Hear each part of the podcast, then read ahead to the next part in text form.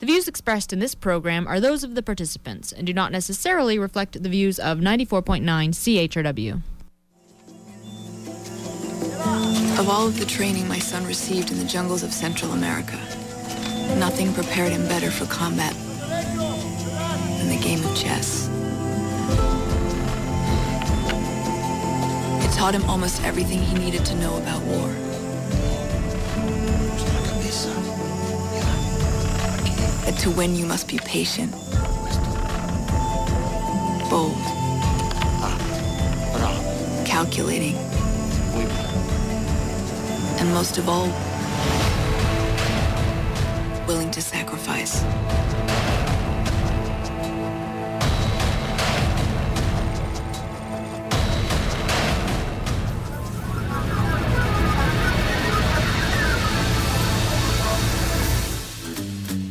Morning, London. It is Thursday, November 24, 2011. I'm Bob Metz. And I'm Robert Vaughn. And this is Just Right on CHRW 94.9 FM. Where we'll be with you from now until noon. No, no, not right wing. Just right. Fade into color, and color into black and white. Under the bedclothes, everything will be alright. And today on the show, is it a game? Is it a science? Is it an art? Is it a representation of life? Is it a drug? My goodness, the game of chess is more than you might think it is. And today we're going to take a first look at this incredible game that goes back literally millennia in history and look at some of the people that play the game and what the motivations are behind it. Another subject we'll be talking about today that we'll start the show off with is the education system itself. Is it still failing our children? Because Robert Vaughn, my co host here, was once a two time Two timer? two timer in the education board, a two timer, yeah, and uh, has some very strong. I guess sentiments and comments to make on that subject today. 519 661 3600 is a number you can call if you want to join in on the conversation or email us with your comments at feedback at justrightmedia.org. So, what's the bad news, Robert?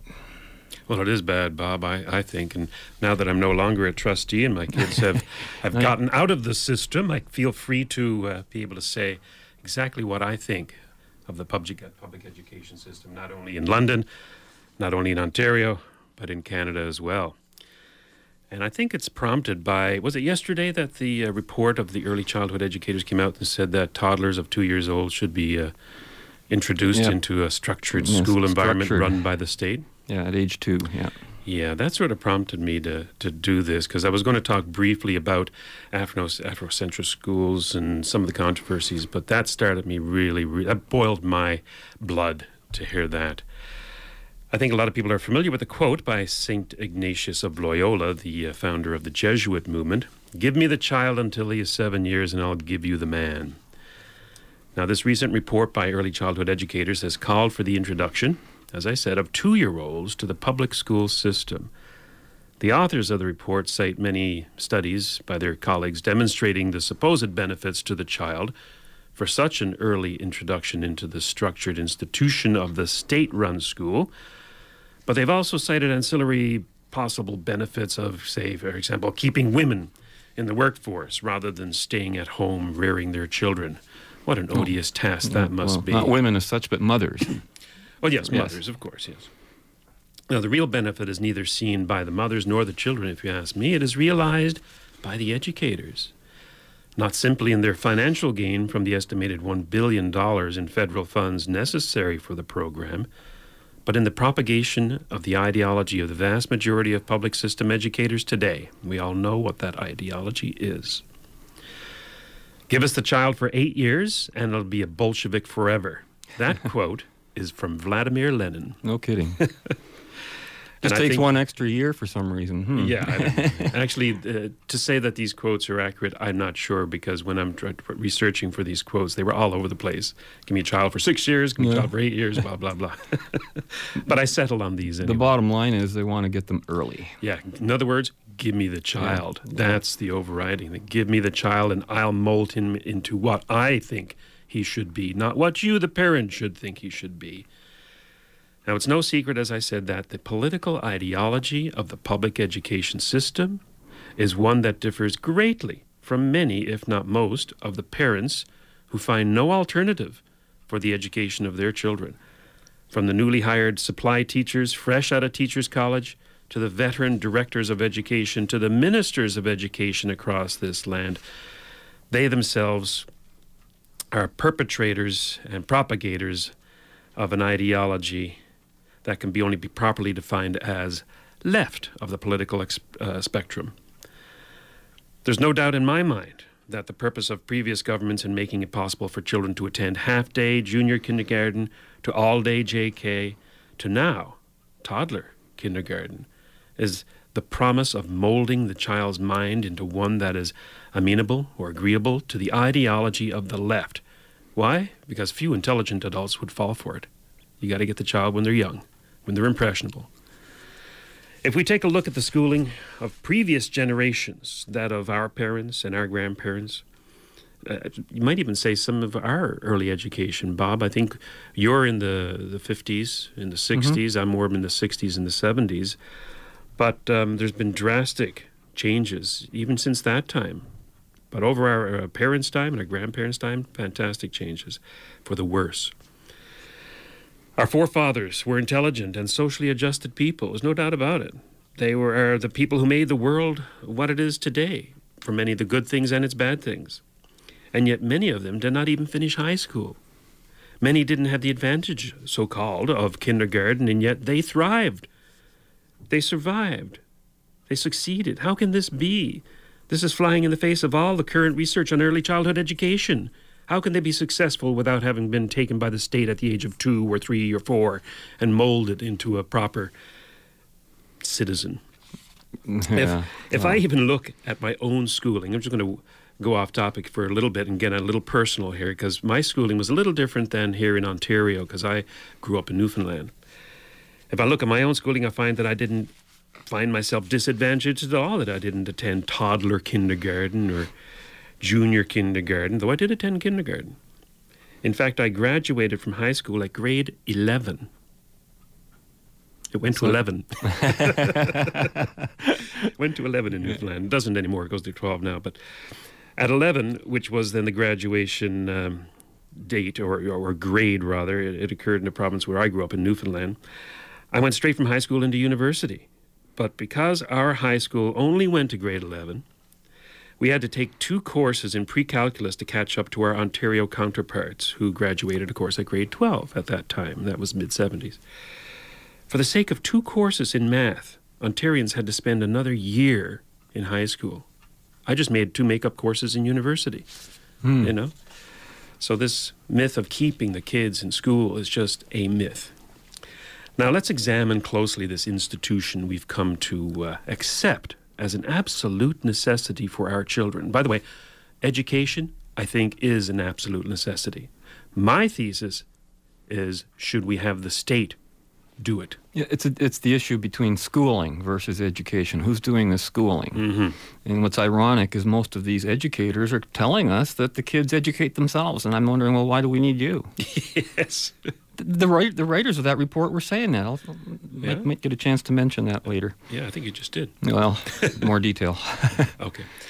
The monolithic public education system has been and continues to be the source of many social conflicts. As a matter of fact, I think if this was a private system, people would be clamoring to say, shut it down, shut it down. Look at all the things that are going on there. We can't have private people doing all this stuff. Well, it's a public system, and they're doing it. In Toronto, we have the accommodation of Muslims who leave class to pray in the school gymnasium, while no such accommodation is afforded any other religion. A place of learning the truth of nature, such as math and science, has been reduced to a mosque. Can you imagine the conflict going on in the minds of children when the teacher, after instructing his students in science, then dismisses half the class so that they can pray to some supernatural imaginary deity? The hmm. contradictions are unbelievable. Also in Toronto, we see the vilest form of ignorance rear its ugly head after decades of silence the establishment of schools based on race. These Afrocentric schools, designed to teach black skinned Canadians about the history of a continent they've probably never even visited, rather than the history of the country they were born into. It's an affront to reason and an insult to the very children that they are segregating on the basis of their distant ancestry. Shameful. Not too long ago, there was a, a tussle between the parents who preferred their uh, children to be taught how to read using a method of systematic phonics rather than the whole language method that the public school system used. Remember that battle, Bob? Uh, you and I were actually I sure instrumental do. into it. Now, the illiteracy rate under whole language, using my stats when I when I was involved in that debate, was 17% of high school graduates being illiterate. 17%. That's right, 70% of graduates were illiterate. It naturally begs the question how could they have graduated? When I was a trustee on the Board of Education for the City of London, I asked the same question to the Director of Education at the time. His answer was that the board has never failed a child. It's funny, I read about somebody who dropped out of school in grade eight and therefore attributed his illiteracy to the fact that he dropped out of school in grade eight. And I'm thinking, wait a minute, you can't read by grade eight? Yeah. that says something. That says a lot. all graduates under that system, right, were of the child centered learning system. Imagine one size fits all. They call it a child centered learning system. So it, it just it made me very frustrated as a trustee. Now there's an ongoing debate now of how young a student must be before the teacher shows him how to put on a condom. That's great. There are debates on the teaching of evolution to children of parents who believe that the world is only 6,000 years old. That's quite controversial. And then there's the never ending debate on class sizes, standards of dress, standards of conduct, standards of punishment, standardized testing, group instruction versus individual instruction. When I went to school, of course, the, um, the desks were all in rows and you sat facing the teacher who would instruct you directly. And of course, now it's a basically it's free for all in a lot of these classrooms, desks all over the place, kids running through the halls, and it's just it just doesn't seem at all to be uh, conducive to education. You know, I think, are we operating under a false assumption here that we're dealing with an education system? Or are we really dealing with a, with a, I don't know, overblown babysitting system? I think that's what it I, is. I actually heard some of these authors again of this two-year-old study saying that uh, you know babysitting is a very important part of this whole function because that's how you get the parents back out into the workforce. You see, Mhm. so schooling, in large measure, takes the role of taking kids off the street and keeping them out of the job market for as long as they possibly can keep them out. That's that, that Yes, was I've yes. always seen that as a basic function of a public education system. Remember the old the old saying that there's only two places where time is more important than accomplishment, and that's prison and schools. yep, you can't get out of prison until your time's up, and you can't get out of school until your time's so, up. like, why couldn't you go through school if you knew all your stuff and just sat down, wrote all the tests, and you're done? Yeah, we couldn't have that. No, because that, wouldn't, fact, that wouldn't employ a whole bureaucracy. A There's a number of teachers. reasons why we have the system. That's, I think, is probably one of the better ones. But I think that uh, an underlying, or, or proper word, insidious uh, reason is, as I said before, the indoctrination, the political indoctrination of the minds of the children under the charge of these uh, educators. Uh, there are parents who can only shake their heads when they. Um, when they stay at home on Friday and the children stay at home on Friday, several Fridays throughout the year, each year, as their teachers undergo some sort of professional development, even though uh, these same teachers have two months off in the summer to professionally develop themselves. Not that such professional development has been seen to improve their teaching skills over the few decades. So um, I'm going to take a break here, Sure. Bob, because I still have a lot more to say about education and a final conclusion. But um, let's do that after this break. Okay.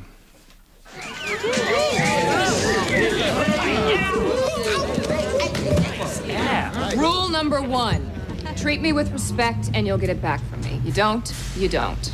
Are you a real teacher? Are you a real student? Any of you real students? Didn't show from your transcripts. You're all way behind your fellow classmates here, which is why you've been assigned to room 36. For most of the day, I will be your leader. We'll focus on literature, history, and writing. For sciences and math, another faculty member will come in. I expect you to do your assignments every day. If you don't, you'll fail. You'll be back next year, and I won't feel the slightest bit guilty about it.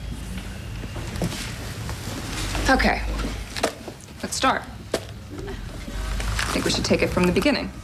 Mr. Scanlon, you here? Yo. Just say here. Yo's a little retro. Your parents said yo. Hmm. Where did man come from? Which man? The species. Monkeys? Who told you that? Darwin? Not to my face. Everybody here believe we came from monkeys? Well, where do you think we came from? I'm not sure. Could be evolution. Could be Adam and Eve. Could be both. How can it be both? God created man who looked like monkeys, which evolved from there. Does it have to be either or? Can't we have creationism and evolution? Don't tell me none of you ever even wondered. Okay. How did the universe start? Anybody? Big Mother Bang. Big Bang. Okay. Anybody else have a different idea? How long before the universe ends?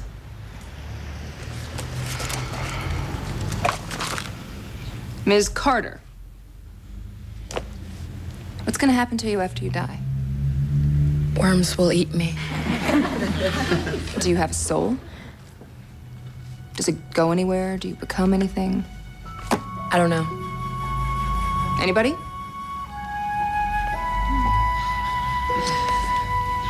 Well, I've certainly discovered the problem in this room.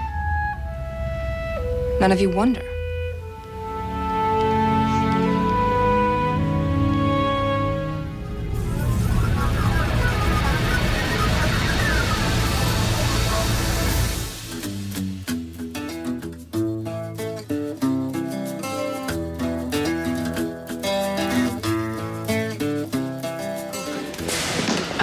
Morning it was Ronnie. How's your first day going? I think you're about to tell me. It Took all of about 17 minutes for word to get back to my office that you're teaching creationism. Ah. As a lawyer, you no doubt know the church and state thing. I wasn't advocating creationism. I was merely telling students what it is. Incredibly, if you didn't know. Well, we don't teach religion here, not even to the ignorant. I was teaching a science. Controversy makes me put on weight. And that, of course, was uh, Jeri Ryan playing a teacher in the uh, show Boston Public. A show, by the way, I have not seen, but you have, haven't you, Bob? I just started watching it just a few weeks ago, and um, I was amazed at the quality of the show, actually. Yeah. And um, so I think I'll continue watching it for a while. Well, I'd watch it just for Jeri Ryan. Well, yeah, she's worth watching, and that was I have to say that's the reason I went there. She, I was a Yeah. fan of her in in uh, Voyager, Yeah. and I follow actors and actresses around. If I like them in their previous shows, I usually like the other shows they do. You know. Oh, yes, yeah. Um, But I tell you the truth, I don't know what to make of her as a teacher in this particular sense because I, I'm glad I, she was not my teacher. Uh, the Socratic method is only good if you actually arrive at an answer. Don't Not forget, s- she's dealing with troubled kids too, who, who have really given up on. Well, a yeah, lot of they said too. yo. Yeah, That's- well, that's very no. troubling. but you notice that this actually, I can go on for a long time about what I think are teachers' attitudes and why they they think they actually have to dumb themselves down, be rough, have contempt for their kids as much as the can, kids have contempt for them in order to fit in. Of course, I think that's the entirely wrong way to go. She seemed to be rather uh, crude when she was dealing with the children there. Um, Well, if you saw fact- what happened before, you'd understand. Oh, perhaps, yeah. I mean, it's only fiction Sure. too, but I mean, I think I uh, know from actual practice and actual experience that a lot of teachers out there um, are immature and uh, are what we, you and I might call social. Um, they rely on social metaphysics. metaphysics, yeah. In other words, they derive their sense of their own self from what others think of them, and in their case, it's the children. But um, I think I'm going to digress from my, my thesis here. So let's get back on topic. Um, we're talking about teachers, but what about the teachers' union, which um, can and has held every student in the province hostage when they strike to increase their already, in my opinion, overinflated salaries? Given the poor results of their teaching, I'd think that most of them don't deserve half of what they get. What galls many of us, though, is the political indoctrination I spoke of before, the political indoctrination of our, cheech, of our children into a destructive ideology.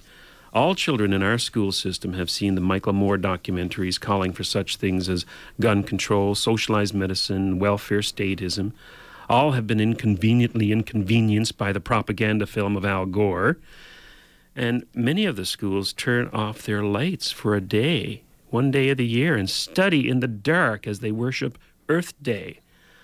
Many promote Buy Nothing Day, which, by the way, I think is tomorrow, um, to counter the what do they call it, Black Friday. Black in the Friday, States, and, yeah. and now it's going to be, you know, Occupy Christmas. That's the Oh, latest yeah. nonsense. Oh, and you can bet that the uh, schools. It's all will- anti-capitalism. Oh, yeah. That's what they teach in the schools because the schools don't work on a capitalist right. system. and you can bet that the schools will be jumping on those bandwagons. This is perhaps the most destructive instruction that they can get. This this buy nothing day. The fact that consumerism is evil. That is evil. All of this overt and unapologetic manipulation of our child's minds, much of it out of our control, combined with the poor learning results, has led me to the conclusion that given the choice of no formal education at all, or 20 years at the hands, or 15 years at the hands of these monsters, that's right, I call them monsters, I'd recommend no formal education at all. It's my opinion that a child will be better off intellectually, spiritually, and emotionally if they stayed at home and played on their computer rather than submit to the daily dose of lies they receive at the hands of our publicly funded educators. You think I'm soft pedaling this? I'm, I'm, I'm astounded here watching you saying all this because I know you were a trustee. You were in the center of it. I remember all the nightmare stories you told me that never made it to the public Oh, yeah. during that period of how long was that? You were in Six there years. several years. Yeah. And uh, I was just thinking, my goodness, if the public knew about half of this stuff. Yeah. It's We're true. just, it's- we're just touching the tip of the tip of the iceberg here. Nobody wants to talk about it, though, isn't, isn't that, isn't that the real problem? Well, you see, they're trapped. By law, they have to send their kids to school. By law, they have to uh, pay for the education system. They Well, can't afford to the send their kids to does. private school. They've got to go out to work because it, the government taxes 50% of all they make. Both of them have to go out and work, the mother and the father. So they're sort of stuck. So they have to sort of swallow No, their I understand. and I- take this garbage. I understand that, but I'm I'm looking at the other side of the, the coin. Right now, today, everybody's complaining about the Ontario budget. There's not enough money. We're going bankrupt. What's the big one of the biggest expenses on the budget? Education. And healthcare, Does the subject come up even once when they talk about the budget? Never. Never. I, I heard a conversation this morning go on for half an hour to an hour on another radio station, and not once did the stuff they're spending the money on come up as a topic of discussion.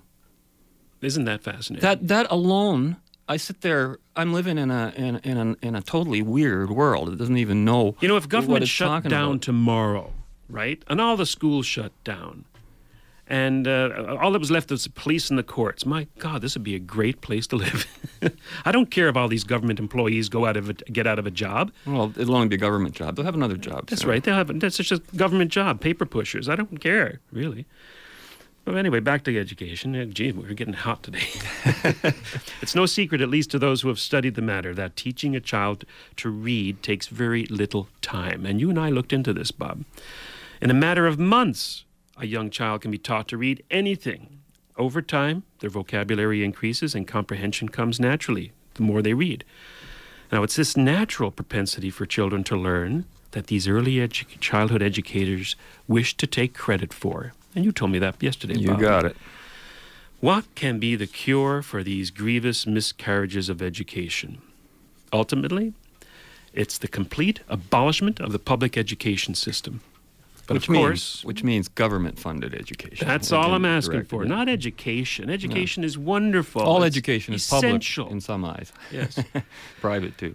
Now, of course, we can all realize that that's not going to happen. So, how do we proceed from here, given the facts that we have today?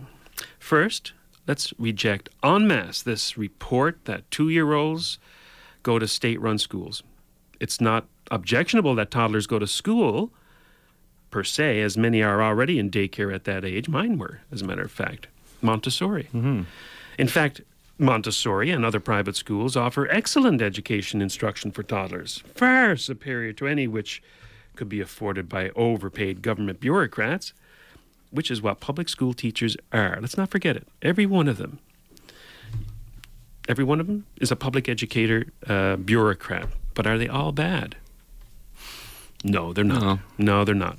But the vast majority of them are, in my humble opinion. They are. But not they, might all not be bad as teachers. They might actually be good teachers, but what they're teaching and what they're required to, t- to teach might be the bad thing. Yeah. You know, So they and might. that also makes them bad, by the way. Well, if they have their if they have to actually swallow their good sense and teach lies, what does that make them?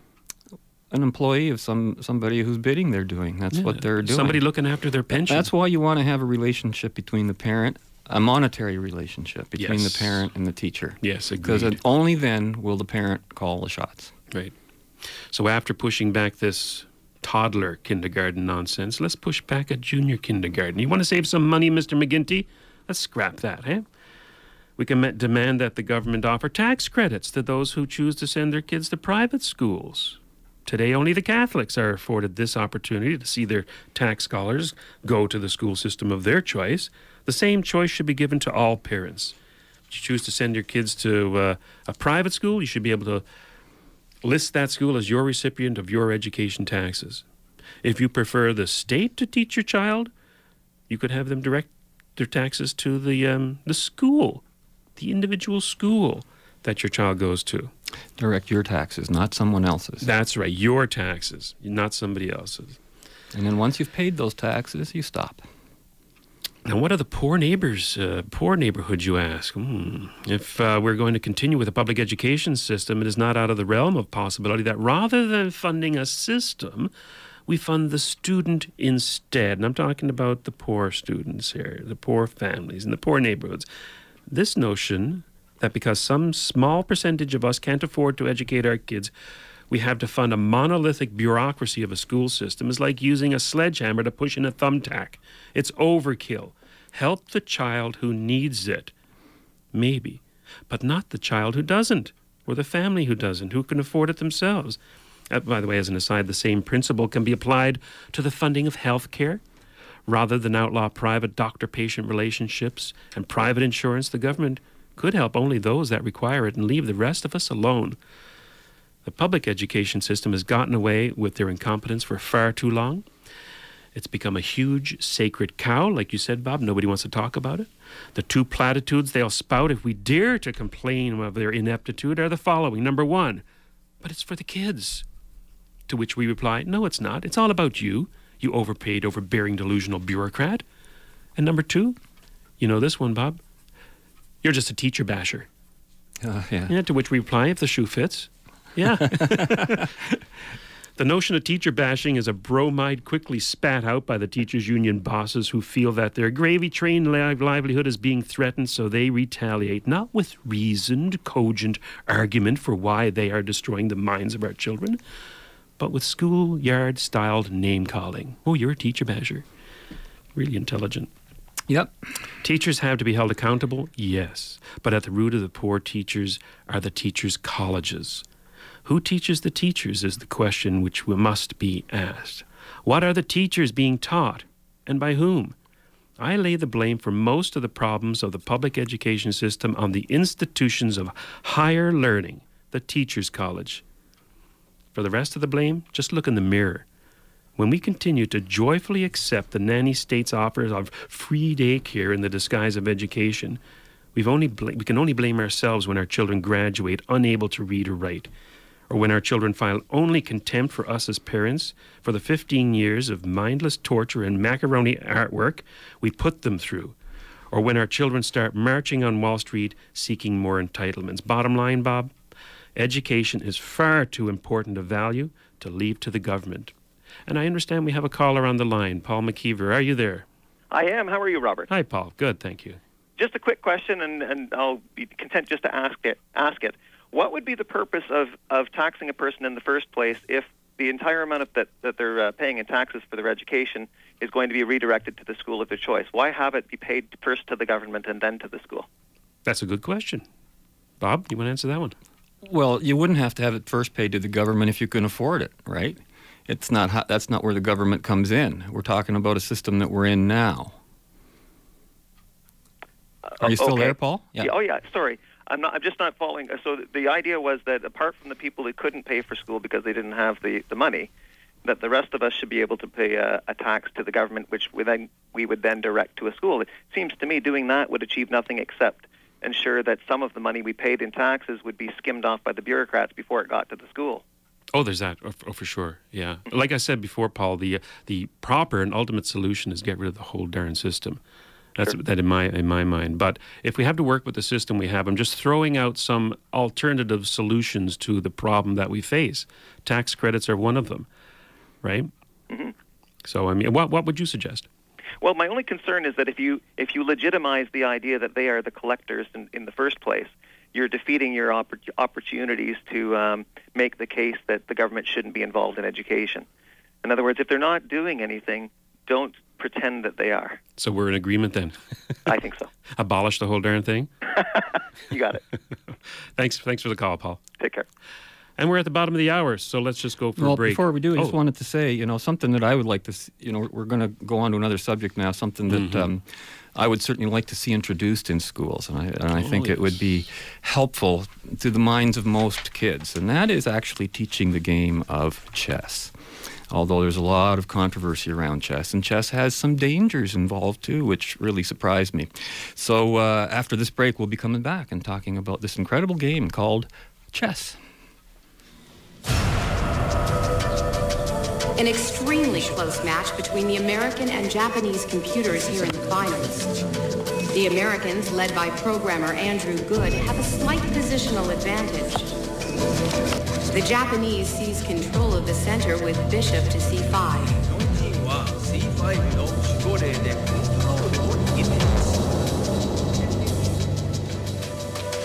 Do you know how many grandmasters are here?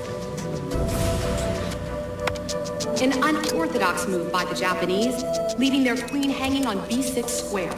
The American computer calculating a response.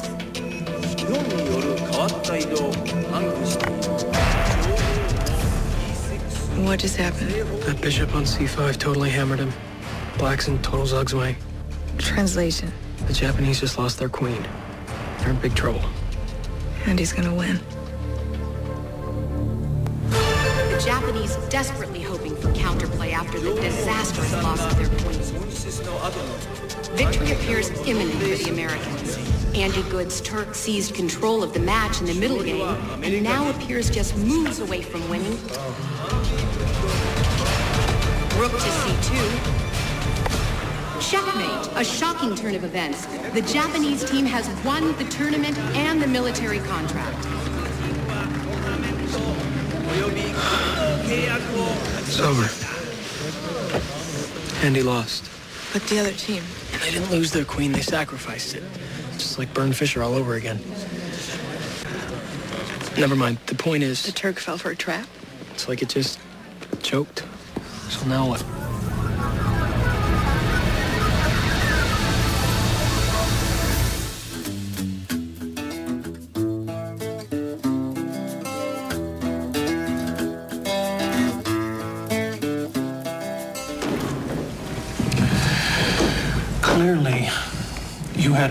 Here so I could see all this.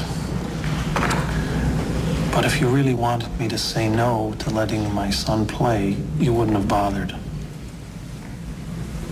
You want me to think you want me to say no.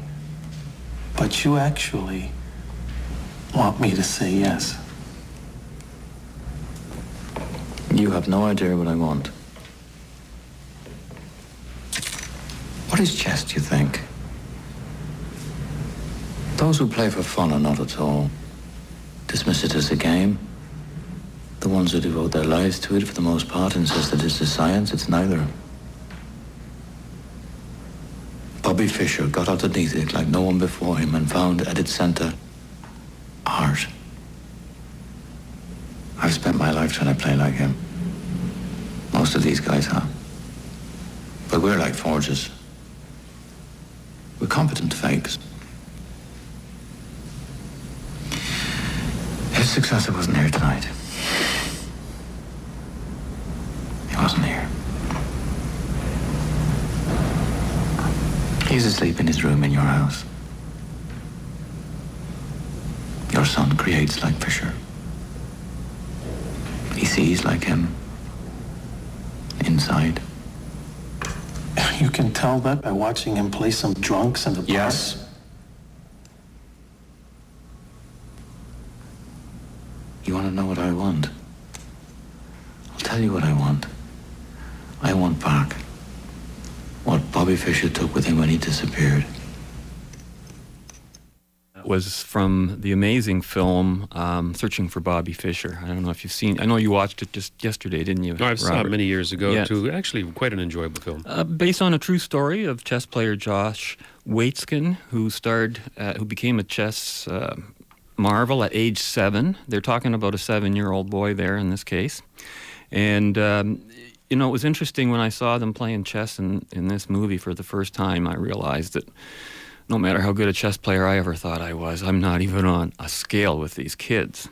And the speed with which they can play a game. They play a whole game in the time I make one move. and I'm not kidding you. Four minute games, eight minute games, you know, moving at lightning speed with incredibly complex uh, positions to have to consider. So, you know, I was looking at, and there was a whole culture of chess a culture that stretched from what you might almost look at as a drug culture.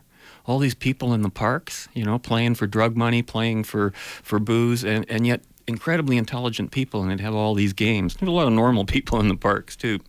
And I had to ask myself is chess really a game, a science, an art, or just a form of escapism, as we might hear suggested by Ayn Rand a little later in the show? Or is it all of the above? And if I've reached one solid conclusion on this question in preparation for today's show, Robert, it's this. Whether chess is a game, a science, an art, or a, or a form of escapism depends entirely upon the player and on what motivates him. That's what makes chess. That's the secret to chess, and that's what makes the whole thing interesting, really. You know, so I guess if you're among those who think that chess is a game, today I'll be looking more at the players of the game. If you think chess is a science, well, I'll be looking at the scientists and hmm. mathematicians. If you think, like the Grand Master we just heard from in Searching for Bobby Fischer, that it's an art, then we'll be looking at the artists. so I think personalities, motivations, and on what it all means to the grander picture in life are really the place to start. I, I, I got into so many thing, issues. You, you and I were talking about it off the air. I could do 10 shows on this game without repeating myself and really getting into a lot of interesting observations. So I'll get to the game of chess itself a little later in the show if I still have time, and really only to a minor degree because I, I will be doing more on this on future shows. But the first thing I wanted to do was go back about 22 years ago, and I've quoted from this particular interview before. It appeared in Playboy magazine in November 1989 with then Soviet chess champion Garry Kasparov.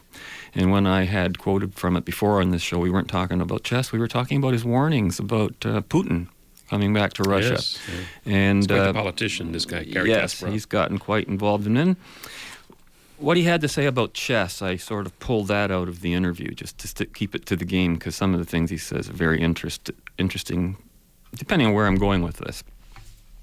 So they asked him, you know, most people think of chess as a pastime, a gentlemanly pastime, and that in American colleges, chess has this image of, you know, something wimps really do. and Kasparov replies, he says, Are you crazy? He says, Let me tell you a secret. Chess is the most violent of all sports. I'm a pretty good soccer player and long distance swimmer, and recently I've taken up tennis, but I can tell you there's nothing as competitive, yes, I'll say as rough as chess.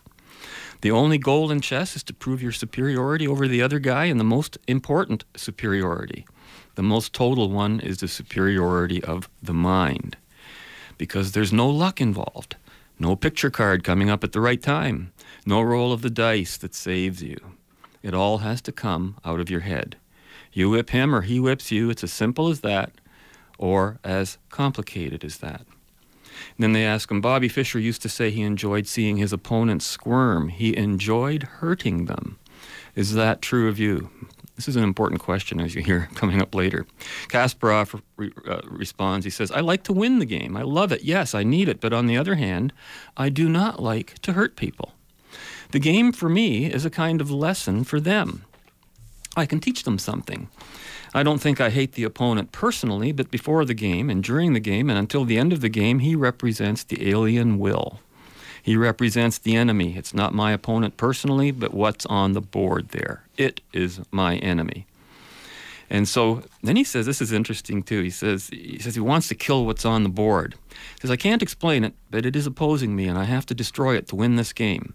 It means I have to kill this almost living thing.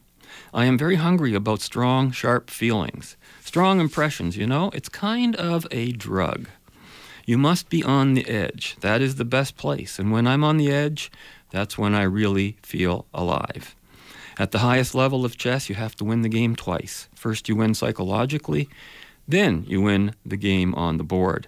Then he talks about his uh, world championship with Anatoly Karpov in 1987, where they were in the middle of game 24, and it was pretty well, he figured his position was 50 50 going into the game when they came back from a break.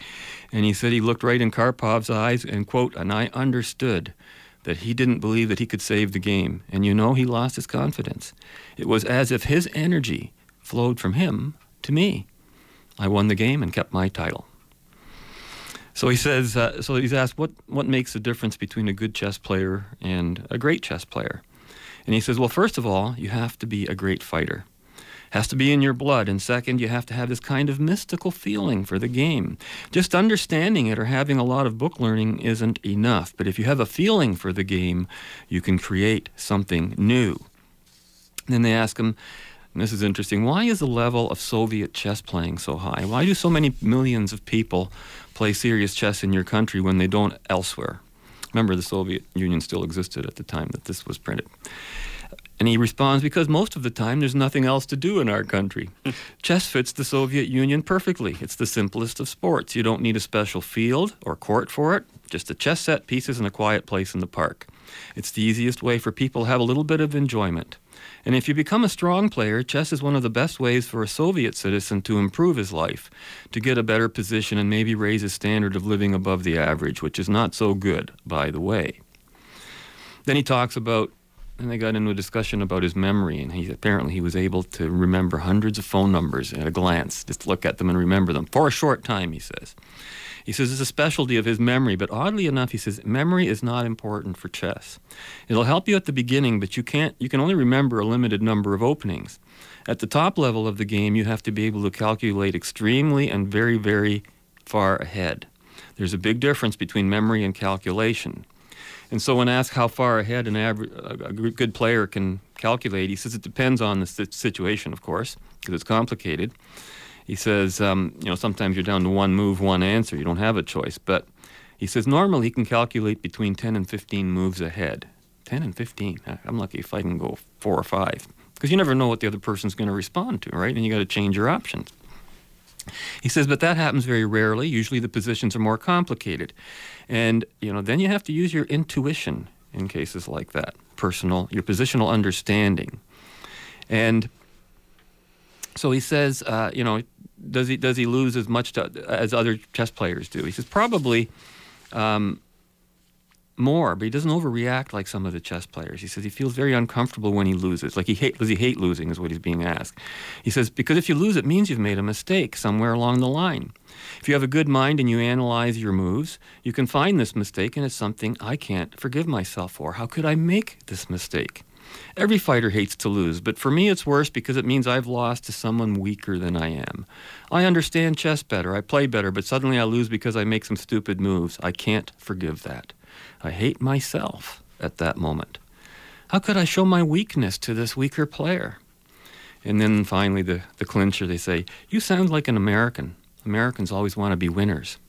And he replies, This is a very human quality. It proves that Americans are very close to true human nature. Hmm. And the rest of the conversation went off in that direction. I could honestly say I'd be perfectly happy having read the whole interview. It's just a fascinating interview. Um, the discussion ranged from chess to life in the Soviet Union to women's rights and to his, old, his own thoughts on politics, etc. But one thing stood out for sure, and, he, and that was that Kasparov was extremely attached to reality and reason. And he saw the obvious logical connection between those two qualities and freedom itself. And if you're not sure about that, consider the last question and answer in the Playboy interview, where they say, So, the game of chess really isn't all there is to Garry Kasparov, is it? Chess is finally just an instrument a weapon for you to use in your broader fight for democracy and for human rights, for what you call a normal life. And Kasparov replies, absolutely. Now you have understood me. You know, like like a Russian probably would, right? And I thought that was an interesting, interesting view of the game of chess. I thought he was Azerbaijani, wasn't he? Sorry? Uh, I didn't think he was Russian. I thought he was from Azerbaijan. Um, oh, that's true. Yeah, I'm not supposed to call him a Russian either. He doesn't like that. It has No. to be called a Soviet at the time. That's right. They, made that mistake in, in, in the interview too. That's why I'm making it probably. So we'll take a break now, and we'll be listening to another clip from the movie Searching for Bobby Fischer, which uh, this one actually touches a bit on your education issue because they hire this guy to educate their kid in chess, and it's nice that you can call the shots when you pay the bill. We'll be back right after this. Come on, Josh. His chess ideas are like pieces of his body he's reluctant to give up. For instance, he simply can't cope with being told not to bring his queen out too early in the game. Why shouldn't he? He's won many a game in Washington Square doing exactly that. Why is this suddenly wrong? Try getting him to brush his teeth sometime. What I'm trying to teach him and what he's learning there are two very different things. Park hustlers play tactics, not position. They rely on wild, unpredictable moves meant to intimidate their opponents. Great in a two-minute speed game for drug money, but it'll cost Josh dearly in real games. Well, he's learning some new words. I was wondering if you could keep him from playing there so much. Sure. No. I mean, it'd kill him not to play in the park. He loves it. Just makes my job harder. Then your job's harder.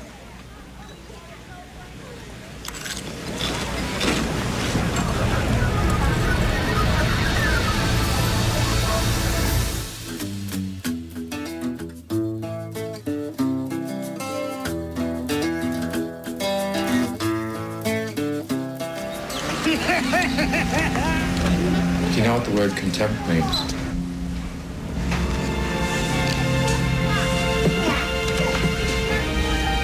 It's to think of others as being beneath you, to be unworthy of being in the same room with you.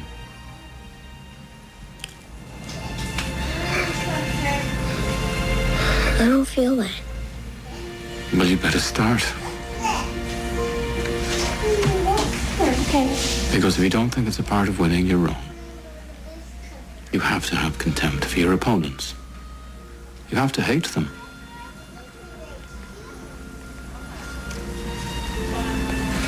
But I don't. They hate you.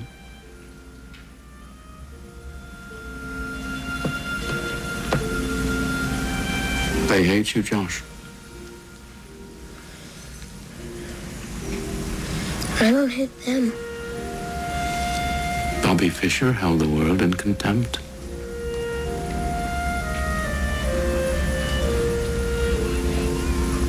I'm not him.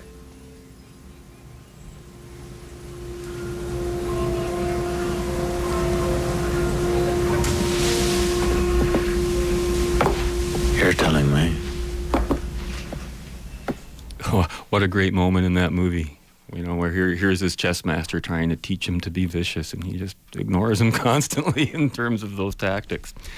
Uh, you know, if we go back another 20 years again, 1972, even further back than the Garry Kasparov interview, Ayn Rand had written what she called an open letter to the then Soviet chess champion Boris Spassky, who was actually getting ready for a match with Bobby Fischer. And she said, she wrote in that letter, she said, I was struck by the realization that the game itself and the player's exercise of mental virtuosity are made possible by the metaph- metaphysical absolutism of the reality with which they deal. The game is ruled by the law of identity and its corollary, the law of causality, which is two things we talk about a lot here. Each piece is what it is. A queen is a queen, a bishop is a bishop, and the actions each can perform are determined by its nature. A queen can move in any distance, in any open line, straight or diagonal. A bishop cannot, etc., etc., with all the moves, right? The identities and the rules of their movements are immutable, and this enables the player's mind to devise a complex, long range strategy so that the game depends on nothing but the power of his and the impo- opponent's ingenuity. And then she po- was posed a whole bunch of questions. She says, How would you play chess if, you know, in the middle of the game, they decided to allow bishops to move like queens? Just in the middle of the game. What if suddenly white players turned to black and vice versa? What if suddenly you had to work with a team of advisors to play your game of chess? Or what if a man with a gun was standing behind you to tell you how to make your moves? Or if the rules of chess were splintered so that with some people you play according to proletarian rules and others by bourgeois rules? Or if the prizes awarded at the end of the game were given to the losers? Or if you made the pawn suddenly more valuable than the other pieces on the board in the middle of a game? She said the whole system would fall apart, wouldn't it? And she says, well, that's what's happening in your country. Basically saying Great that. analogy. And that's why people can't plan long term. This is what's wrong with all economies that, that, start to collapse because the rules are changing constantly. They change them every other day. They change them to the wrong thing. Everybody's afraid to invest now. You can see that. So she says to escape this this whole thing, especially people in the Soviet Union, Union, they generally fled to the game of chess, where they could find a little piece of reality. It's like it's, it's like fly, uh, fleeing to gold. Yeah, economically, that kind of thing. And you know, she says, you know, you have a, a gifted, precocious youth who finds himself bewildered by the world. It's people he cannot understand. And then he finds this game of chess that, that becomes a booby trap to him. And that's what her problem was. She thought that a lot of people were, were exercising intellectual effort that's devoid of a real purpose, because really it is only a game in the end, isn't it? Yeah. And, but maybe she didn't see winning the game as, pur- as a purposeful endeavor. But she says, you know, if for any number of reasons, psychological or existential, a man comes to believe that the living world is closed to him and he has nothing to seek or to achieve, that no action is possible, then chess becomes an antidote, a means of drugging on his rebellious mind. Remember, Kasparov said that in the interview. He talked about how chess was like a drug to him. But I think he was thinking a little more in a like a stimulation type of thing, because he certainly wasn't just sitting there passively enjoying the world go by while he was playing chess, right? He was not that kind of player, which to me tells me that you know it depends on the person who's playing, and of course that's what the game um, in searching for Bobby Fischer proves too. And that's what the, the, the young player Josh proves. He doesn't have to play by his master's rule or by the other guy's rule. He combines both of them, and he wins with that formula. So it was a great movie and a great lesson.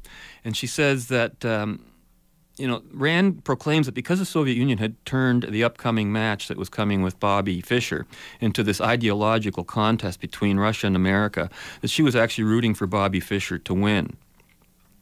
But then she says, however, Bobby Fischer's behavior, however, mars the symbolism, but is a clear example of the clash between a chess expert's mind and reality. Here's this confident, disciplined, obviously brilliant player falls to pieces when he has to deal with the real world.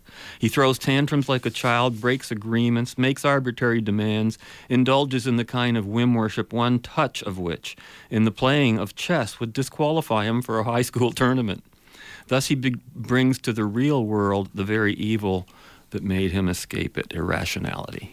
Right? So, you know, she gets into this whole situation and talking about how nature is just as absolutist as chess, and her laws are just as immutable. And that's one of the reasons I think that chess should be taught in schools. And you don't have to be a great chess player to appreciate the game. You can be really, really bad at the game and still appreciate it. And, you know, just getting into the game we've only got a few minutes left. I noticed some very interesting things about chess. I'm not a great player, but I've played over the years. And chess is, you know, if you look at the board, it's a black and white game, basically. Even though the choices and moves go far beyond that platform on which they, they rest, you've only got these two colors, right? Uh, usually black and white, polar opposites can be other colors. But that's a binary pattern. Even to the point, point of have, the, the board having eight squares in each direction which is the minimum number of places required to represent each alphanumeric symbol on a computer, on a binary computer system. I don't think this is just coincidental. The number eight is the key to the movement of all the chess pieces, pawns included. Every piece has a minimum option of eight spaces to move into unless the piece is too close to the edge of the board. And that would only be the knight and king, by the way, that would be affected that way. But interestingly, once you have all these chess pieces placed on the board, their symbolism and their rules of motion suddenly turn what seems to be just this binary system, this binary pattern, into this complexity that's amazing. You know, I went on Wikipedia, Robert. You know how many legal positions in chess there are estimated to be? Apparently, they haven't worked it out yet. Uh, 10 to the 43rd power and 10 to the 47th power, which was the provable upper bound, with a game tree complexity of approximately 10 to the 123rd power. Typically, an average position has 30 to 40 possible moves. There could be as few as zero in the case of a checkmate or stalemate, or as many as 218. So, you know, that's an amazing complexity, just stunning. Every piece, without exception, including the pawns and king, is capable of capturing another piece. And here's the weird thing. And I think this, this stick forces everything to be a system of eight. It's the way the knight moves. Because the knight is an amazing invention. Unlike every other piece on the board, it does not move through space between its origin point and its destination point. It just goes there. This is not a linear movement like every other piece on the board, where if you want to go from one end of the board to the other with the queen and somebody's in your way, you got to stop there or take the piece if you can, right? So most people visualize that shape as that L, you know. But in terms of spatial continuity, this this is a very inconsistent motion. With every other piece on the board, the knight is sort of capable of warp travel, if you want to put it in Star Trek terms, right? Essentially appearing out of nowhere, since it can move to its destination on the board without any consideration of the other pieces between. The quantum fluctuation. Yes. And all the time, it has. To, it's the only piece that moves from black to white to black to black to black to white, and has no other choice. It's always alternating colors. And it's amazing. Famous mathematicians have studied this motion. They call something called a Knight's Tour. You can check that out on uh, the visual pattern on uh, Wikipedia. But I was just thinking, you know, consider the computer programming challenge of integrating the motions of a rogue piece like the Knight. Yeah, in with all those linear pieces. You know, that's a, an amazing feat. No wonder the chess is being used as the standard of measurement for the intelligence even of machines, which is something we'll get into on a future show. But today, we've got to wrap up. And we've got to leave for another week, and we'll continue this discussion later. Hey, Robert, till then, we hope you'll be back with us next week. Join us again. See you then. Fade into color, and color into black and white. Under the bedclothes, everything. It's not considered a move until my fingers have completely cleared the piece. Well, what's taking so long? But I am analyzing my options. Unlike your winged approach, I like to plan a strategy, like a general leading his troops into battle.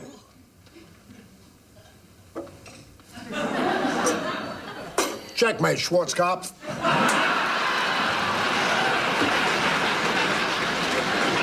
Gosh, it's very well done. You're, you're really getting a, a feel for the game, Dan. and all this time I thought chess was hard. well, see ya. Sit down, old man. You're not going anywhere.